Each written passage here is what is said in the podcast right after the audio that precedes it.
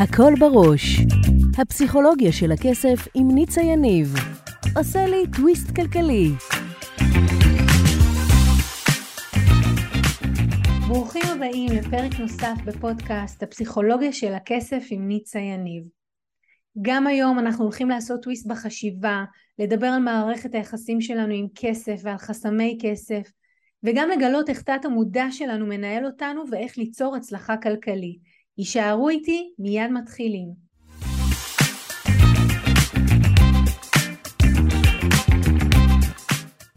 היום בפינה שלנו, הפסיכולוגיה של הכסף עם ילדים. אה, תחזיר אותי, שיראו אותי. היום בפינה שלנו, הפסיכולוגיה של הכסף עם הילדים. אה. היום בפינה שלנו, הפסיכולוגיה של הכסף עם הילדים, אנחנו הולכים לדבר על איך באמת אנחנו מגדלים את הילדים מגיל מאוד צעיר לחופש כלכלי, ואני רוצה לדבר על שני דברים שמאוד חשוב שיקרה. אז דבר ראשון, אנחנו, כשם הביטוי חופש כלכלי, אנחנו צריכים לתת לילדים שלנו חופש. מה אני רואה? אה, רגע, נגיד רגע עוד משהו.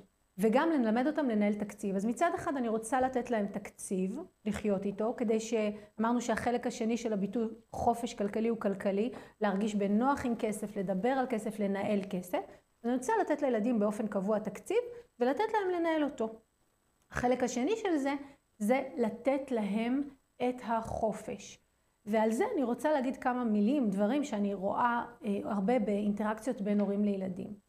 יש לנו כהורים כן, מפאת הניסיון, מפאת הגיל, אה, הרבה דעה על מה נכון לקנות ומה לא נכון לקנות. ואני רוצה שנבין שאחד הדברים שהוא טעות לעשות עם הילדים, זה לתת להם כסף, ואז להתחיל לשפוט אותם. למה אתה צריך את זה? יש לך כבר מלא כאלה. אה, אתה הפעם שעברה שקנינו זרקת צעצועים וזלזלת בהם. עוד ג'ינס? כמה ג'ינסים צריך? בעצם, כשאנחנו מקטינים את הילדים, ואנחנו אה, עושים להם, אה, כמו מורידים אותם, שהם בסך הכל מה הם רוצים? הם רוצים את החופש לקנות מה שהם רוצים. ואנחנו באים אליהם ואנחנו שופטים אותם, ואנחנו, אה, אני, אני קוראת לזה לקצץ את הכנפיים. אומרים להם, אה, אל תעוף על עצמך, אל תחשוב שאתה יודע יותר טוב ממני מה נכון לך ומה טוב לך. אני אקבע מה נכון לך ומה טוב לך. אגב, זה אחת השיחות הכי שחוזרות על עצמן, שאני שומעת שוב ושוב, כשאני הולכת עם הילדים שלי הפרטיים לקניות, עם הבנות, ואני שומעת אימהות ובנות בתאי מדידה, שבנות מודדות בגדים, והאימהות ממש אומרות להם, את שמנה, את נמוכה, את גבוהה, למה את לובשת את זה? זה ממש לא מחמיא לך. כל מיני דברים שאני רואה את הילדה הרבה פעמים נכנסת פנימה חזרה לתא המדידה ואומרת, אוקיי, ויתרתי, אני משחררת, לא אקנה את זה. או ממש סיטואציות שבהן האימא אומרת, אה, את זה אני לא קונה. אם את רוצה, אין בעיה, לא אצלי, לא איתי. אז כמובן שאנחנו ההורים, וכמובן שאנחנו צריכים לתת את הטון. יחד עם זאת, אנחנו חייבים עם עצמנו לעשות שיחה לפני ולהסכים על איזשהו סכום שבו או אותו הילדים יכולים להוציא כאוות נפשם. למה? כי אני רוצה לשתול בתודעה של הילדים שלי קודם כל שעם כסף יש להם חופש להתנסות. כי אני רוצה לבשר לכם משהו. אם אתם חושבים שגם לכם כבני אדם מבוגרים וגם לילדים שלנו בעתיד, כל השקעה שהם יעשו תהיה חכמה ומניבה, אז אנחנו כבר יודעים שזה לא עובד ככה. עם כסף גם נופלים, עם כסף גם משקיעים אותו ואנחנו לא רואים לפעמים תנובה. ולכן צריך לתת להם טיפה את מרווח ההתנסות וגם הטעות על מנת שהם יוכלו להתנסות ול... וגם לטעות ולחוות. עכשיו, אני רוצה רגע להגיד משהו על ילדים מתבגרים. אה, אני שומעת, יש הרבה שיח על זה שהנוער המתבגר של היום, אני יודעת גם מהמתבגרים שלי, יש לי שלושה, כל הזמן חופרים ברשת, כי הם רוצים קל. הם לא רוצים לעבוד קשה כמו שאנחנו. אז הם הולכים לחפש, לפעמים זה קידום אפילייט, ולפעמים זה מטבעות קריפטו, ולפעמים הם רוצים להשקיע בשוק ההון. והם באים עם כל מיני רעיונות, שאנחנו ההורים הרבה פעמים, א', אין לנו עליהם ידע בכלל, וב', מבחינתנו זה כסף קל שהם גם יכולים לאבד בו כסף. אז אני רוצה כן לתת פה רגע כמה מילים לאיך להתנהל עם זה. דבר ראשון, לא לקצץ להם את הכנפיים. כבר התלהבו, הם כבר חושבים איך מייצרים חופש כלכלי, הם כבר מנסים לחשוב איך הם עושים יותר כסף בפחות זמן ולעבוד פחות.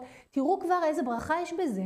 מה, מה אנחנו שתלו בנו ואנחנו העברנו לא מכוונה רעה ב-DNA, תעבוד קשה, תעבוד יותר שעות, תרוויח יותר. הם באים כבר עם קונספט אחר.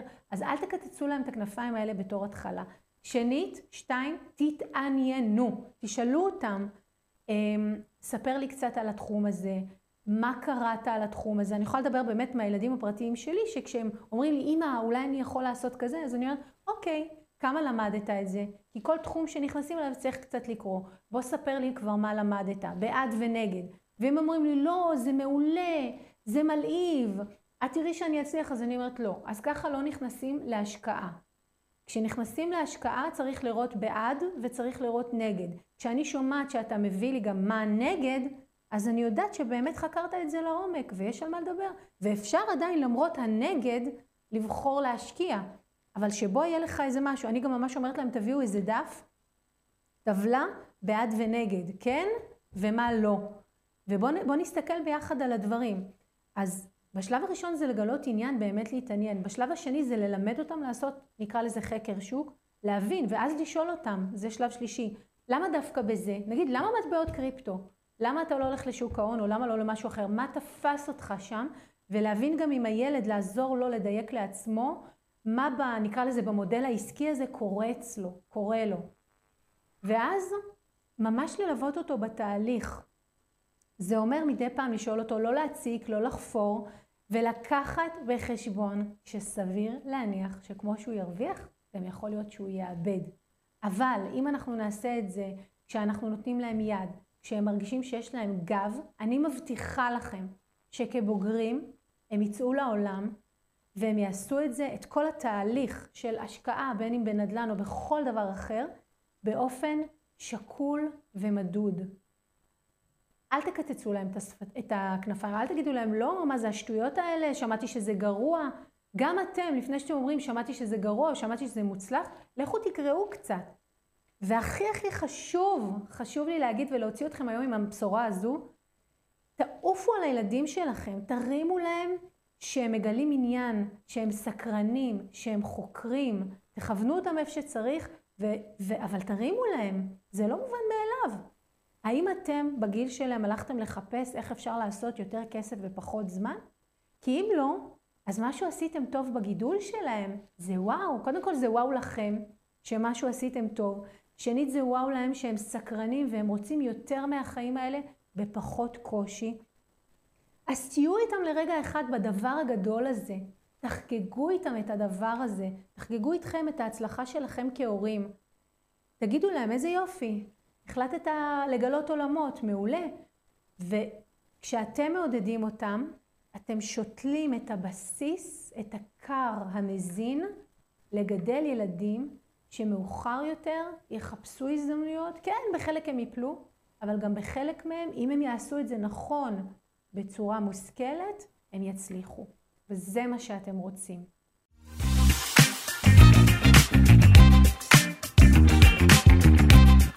אם אהבתם את הפרק, שתפו אותי למה התחברתם, ממש מעניין אותי לשמוע.